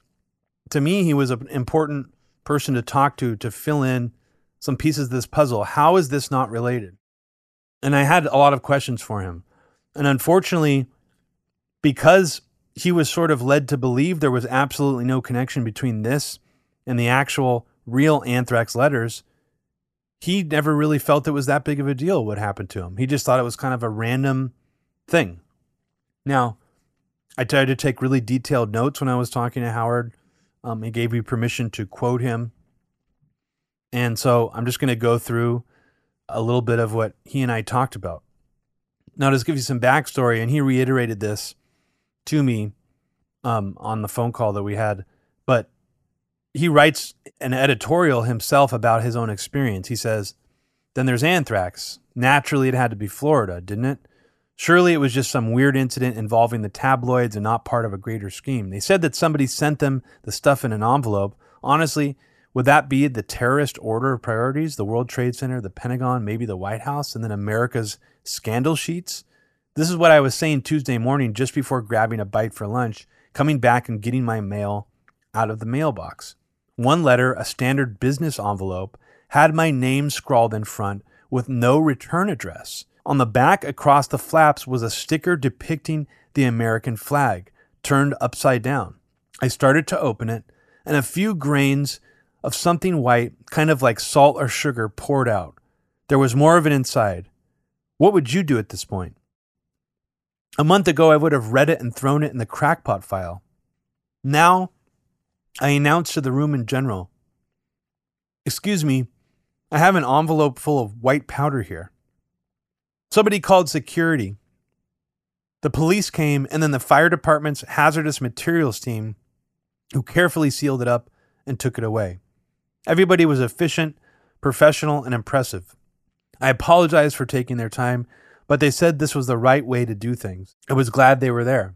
Everybody, including me, said about a hundred times, better safe than sorry, a new national motto. And he's quoting some random person in the office. I really think there's a link to your letter and to the terrorists, talking about the 9 11 terrorists. Now, what happened was this letter came back negative. But this is really where the story ends, oddly enough. This is what I found out through talking to Howard is that really nothing came of this after this. You would have expected the CDC to come, somebody from the FBI to come and question their employees, asking about this letter. He's referencing the attack on the AMI building about some weird incident involving the tabloids, he said. But here's what we know for sure based on my conversation with Howard. I conducted this phone interview October 4th, 2021, one day before the 20th anniversary of the death of Robert Stevens. First, I just sort of assumed that he had already talked to the FBI. Now, this is my, I guess this is a flaw that I have, is I, I'm not the best questioner in terms of I need to probably learn how to ask questions better sometimes because I just sort of already assumed that, well, of course the FBI talked to him if they, you know, talked to Judith Miller and all these people got involved in the Judith Miller thing. So I said, you know, did the FBI write this off as a coincidence that someone else was inspired by 9 11? You know, a different person? Where did they go with this with you? Did they suggest anything? And then I just sort of stopped myself and I was like, well, did they actually even talk to you? I'm assuming they talked to you. Howard says that it seems like early on that they talked to him, but he doesn't remember specifically. And then he stops himself and says, you know what? I actually don't remember talking to those guys early on. And then he said, and then if I did talk to them, it would have been, this was his words, so perfunctory. So then I asked him that someone must have tested his letter to determine it was fake. And if so, who was it? He says, yes, someone did test it. Yeah, it wasn't anthrax. And I said, well, was it the CDC? He says he doesn't think so. He doesn't remember. And he says it was local. I mean, if we look at our map uh, that I referenced on the last two episodes, there is a BSL level three lab in Tampa, Florida. Maybe that's where they examined it. There's also FBI building um, in Tampa that's not too far away from where the St. Petersburg Times was. But what I found interesting is that Howard says that, you know, if he did even encounter the FBI at all during this, that it was just so perfunctory that he doesn't even remember it. And he didn't seem like a guy that had like a bad memory or anything. It just you couldn't say for sure that he didn't talk to them, but it wasn't notable at all. Like they didn't really ask him, you know, any questions. He says the first thing that happened was that the company security got involved when he announced that, you know, he had this envelope of white powder to the office. was like, "Gee, guys, uh, you know, I got an envelope of white powder here. What do I do?" And he just sort of stopped and announced it to the office. The St. Petersburg Times security company for the building, they intervened first and the first thing they did was he said they put down some plastic sheeting over everything because he had basically just dumped all this white powder over himself. He said that he had no experience with the thing, that no one there had any experience with this. They had no idea that there were other hoax letters flying around or what the protocol should be. He says he got tested the next morning. He believes they stuck a swab up his nose and it was negative. And then he says that all he remembers hearing after that about what happened, he talked to the fire department, and he talked to the police, but like they came on site. You know, he talked to them like on site. Nobody like interviewed, did like follow up interviews. He says that all he remembers after this was he got told by the company's security staff, someone, a security guard essentially, told him that the powder in the envelope wasn't anthrax, that it was cornstarch. That's how he ended up finding out that it wasn't anthrax. So he got tested negative for anthrax infection at the hospital. And then he found out from a security guard a couple days later that it was cornstarch. I asked him what the consistency of the powder was like in the envelope. I said, was it clumpy? Was it like more like powdered sugar? Because I guess if it was clumpy, that would be more like cornstarch. And he said it was more like powdered sugar and not clumpy, which doesn't sound as much like cornstarch. And I said, was there was it fine enough powder where if when you open this envelope that any of it flowed into the air? He said no, that it was much more of just like a kitchen sort of baking compound kind of thing. It didn't seem like, you know, it was dispersing into the air. And I said, you mean like a flour? And then he said, yeah, you know, sugar, cornstarch, flour. And then he said, but I'm pretty sure I remember them saying it was cornstarch. And he said that it wasn't like a CDC person or anything who took him to the hospital. It was just they told him, the fire department the police told him to go to the hospital. He went, he got swabbed there. He doesn't remember any actual like hazmat people coming into the St. Petersburg Times. He says he basically doesn't remember.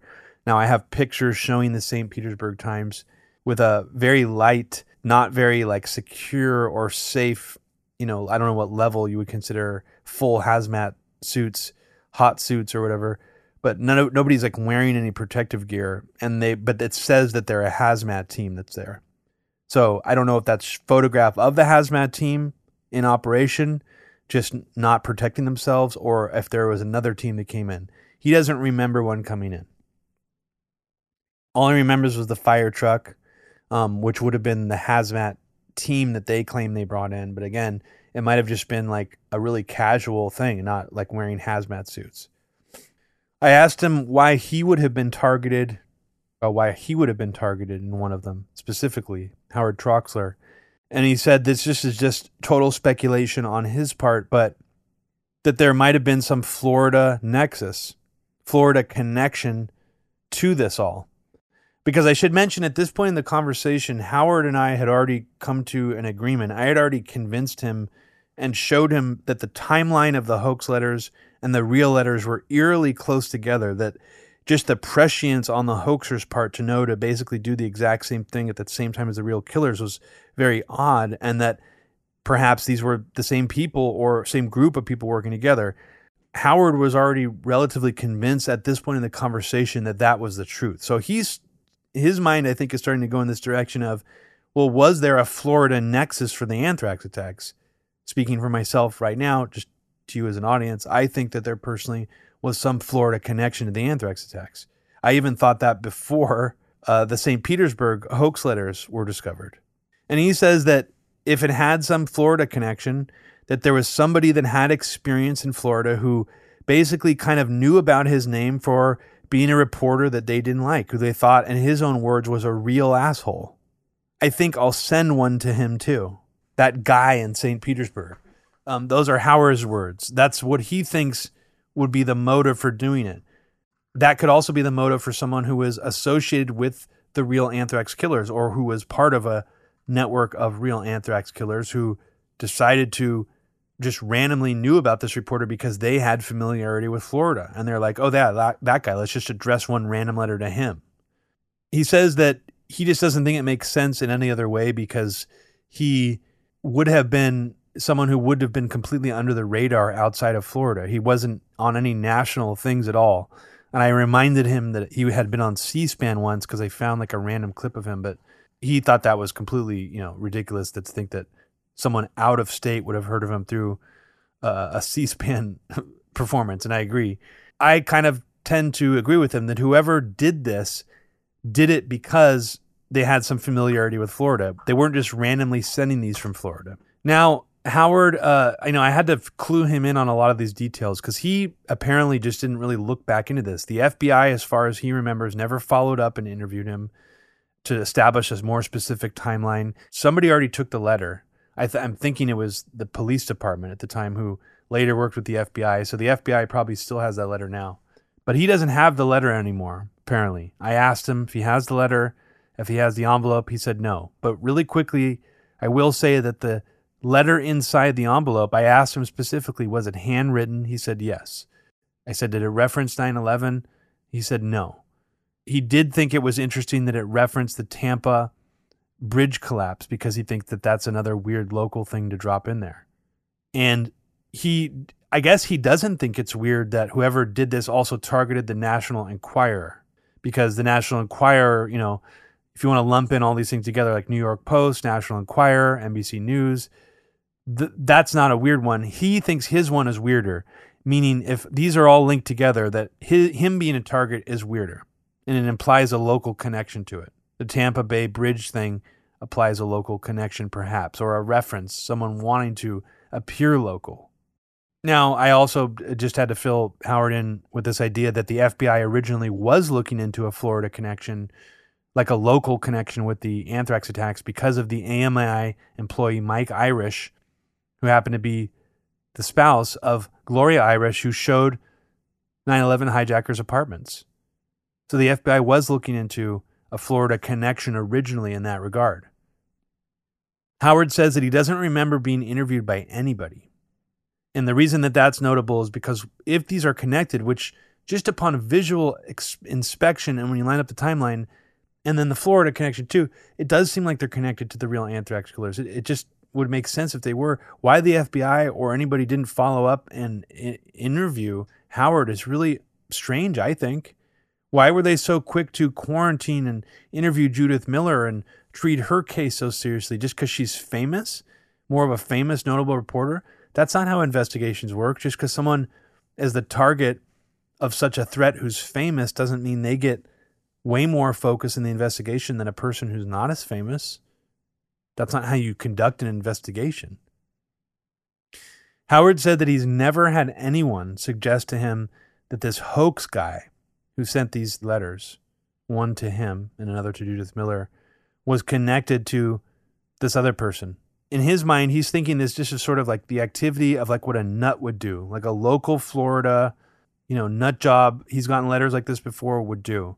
And he says it doesn't really have similarity to whoever sent these other anthrax letters. You know, if this was like a, a scientist, bioweapons person, just doesn't seem like something they would do is like act like a nut.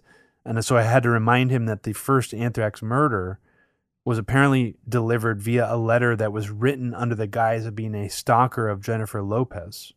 So he found that pretty interesting. And so he sort of just starts questioning me because I, I, go back and forth with him about what I think some of my theories were. And interestingly, Howard seems to agree with me that based on everything I'm telling him, that, you know, one of the darker theories may be true, that this was actually designed to create just enough fear and hysteria in order to get us into some kind of post 9-11 you know iraq war lubricated skids era war on terror era. And that you know he and then i guess one of his questions was well what would be the reason why the perpetrators of the real attacks would also send out hoax attacks if they had the ability to send out real attacks i mean he said would that mean that the supply would be limited and i said to him that yes, it would mean that the supply could be limited uh, because there's also evidence to suggest that whoever was sending out the real letters used different grades of anthrax in different letters, almost like as if they didn't make a huge or have access to a huge batch of it. That's possible. So some evidence does imply that. And so I thought, and I wrote down this exact quote of Howard because I thought it was an interesting response. He said, so you want to save your bullets, but you still want to shoot some blanks out there to make people think there's shots flying around all over the place. And I said, sure. And he said, that's not bad.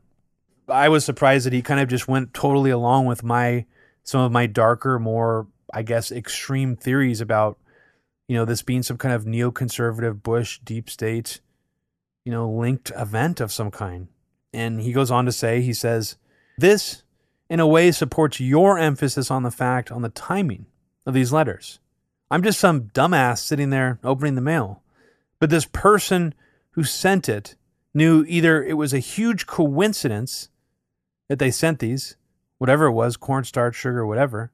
Either it was a huge coincidence that they sent these, or it wasn't a coincidence. And he said, So that's basically your theory. And I said, Yeah.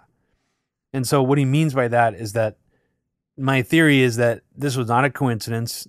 Whoever sent these hoax letters also was involved somehow in sending the other four real anthrax letters, and that it is not a coincidence. This is not a parallel thinking, two different people, crazy people, one of them sending real anthrax, one of them sending fake anthrax. This was linked together in some way, and it has to be. And Howard essentially seemed to lean towards my theory.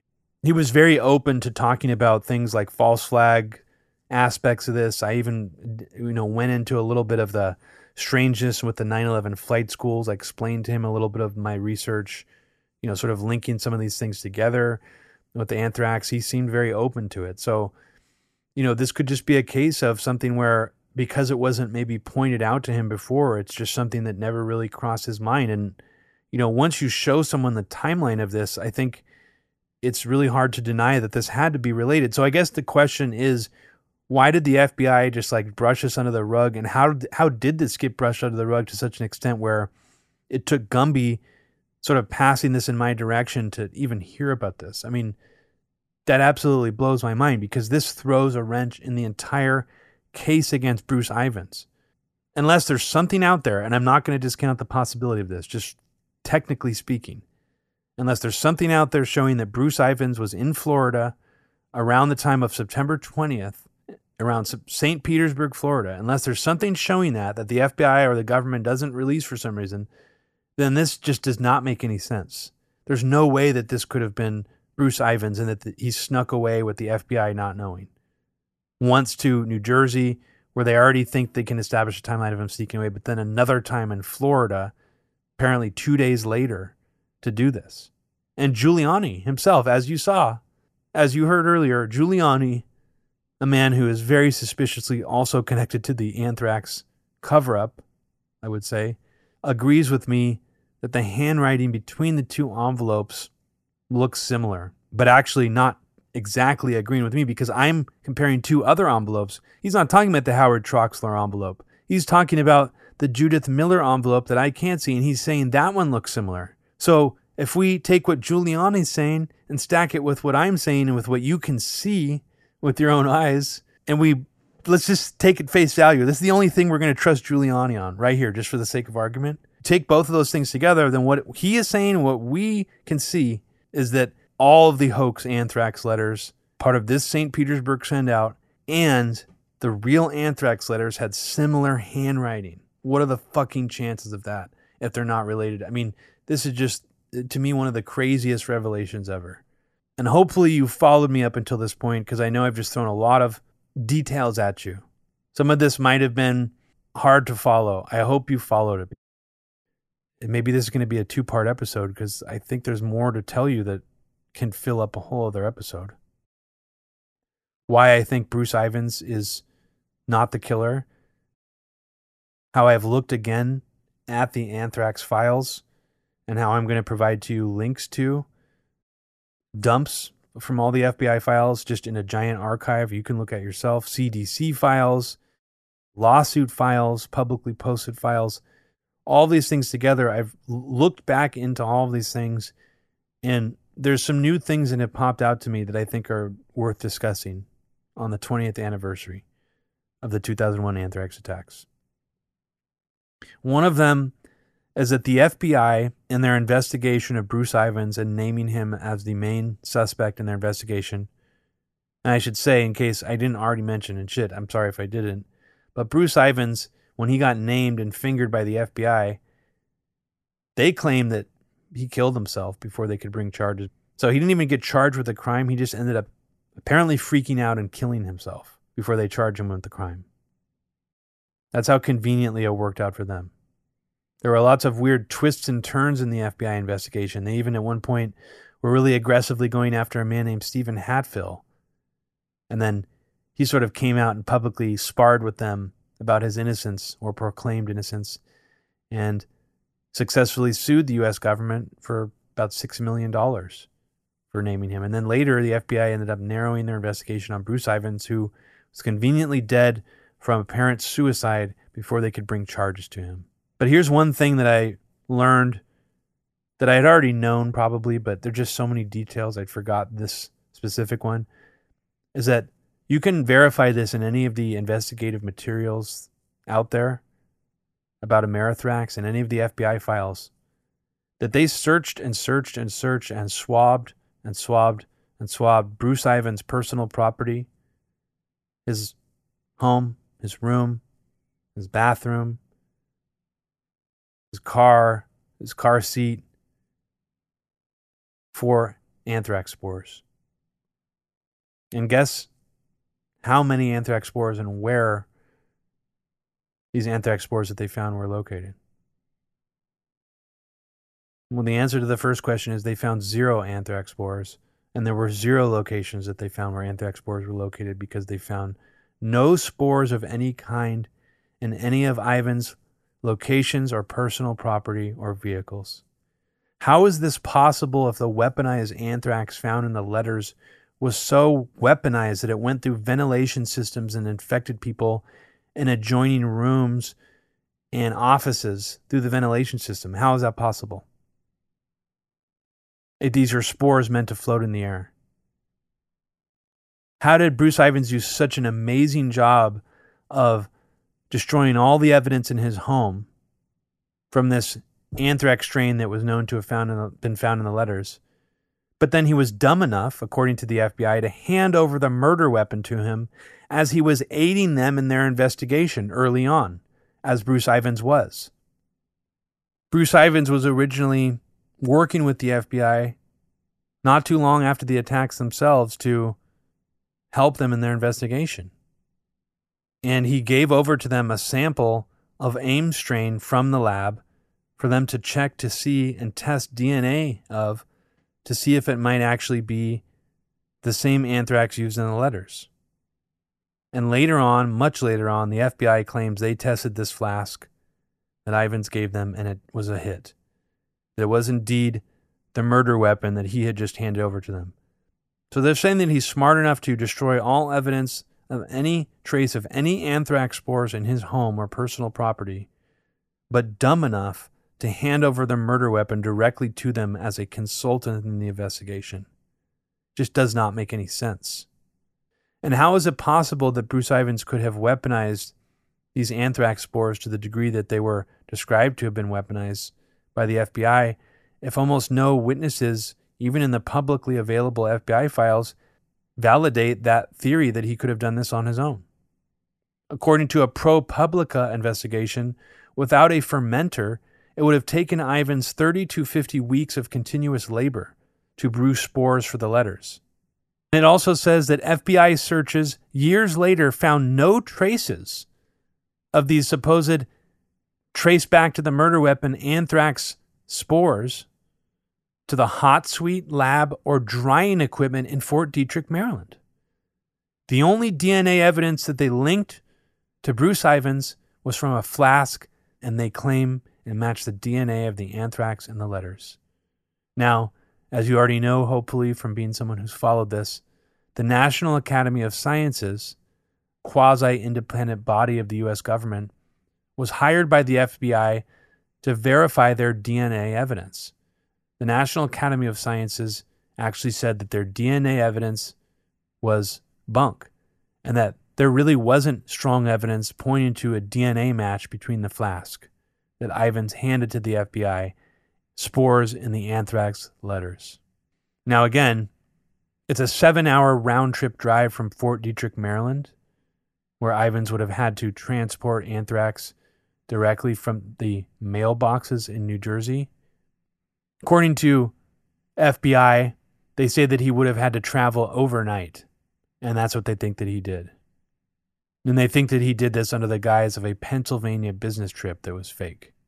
But there are definitely more things that I want to talk to you about having to do with the anthrax attacks, not just the Bruce Ivins stuff I just previewed for you here, but also stuff having to do with Rudy Giuliani's anthrax cleanup company, BioOne, and also the new things I found on the map approach to 9 11 and anthrax, and how that links together with people like Rudy Giuliani other potential things happening in Florida.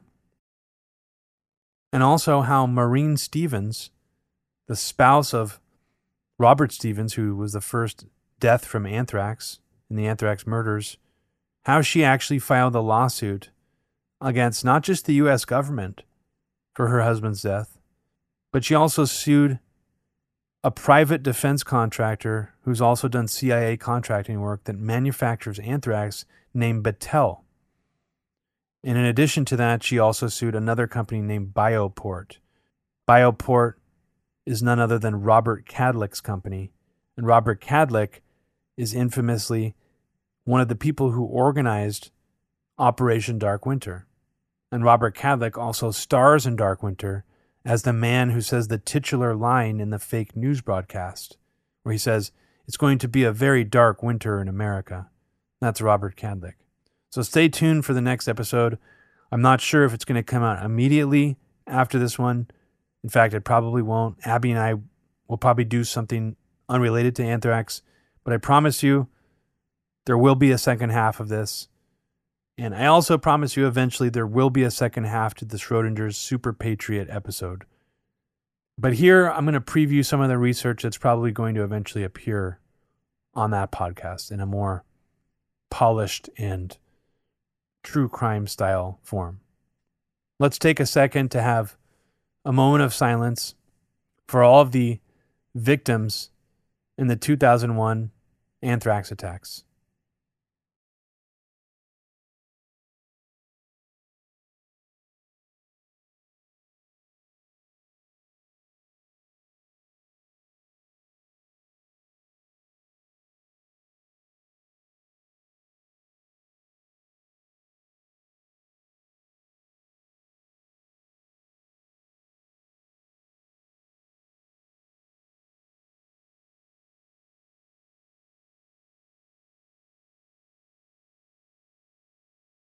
Rest in peace, Robert Stevens. Rest in peace, Thomas Morris Jr. Rest in peace, Joseph Curseen. Rest in peace, Kathy Nguyen. And rest in peace, Ottilie Lundgren, who all perished from forms of inhalation anthrax.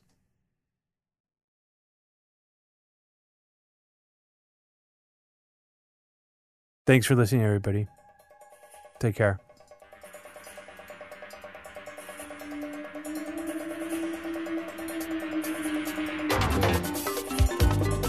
And please consider becoming a Patreon subscriber to Media Roots Radio at patreon.com slash Media Roots Radio. Thanks for listening.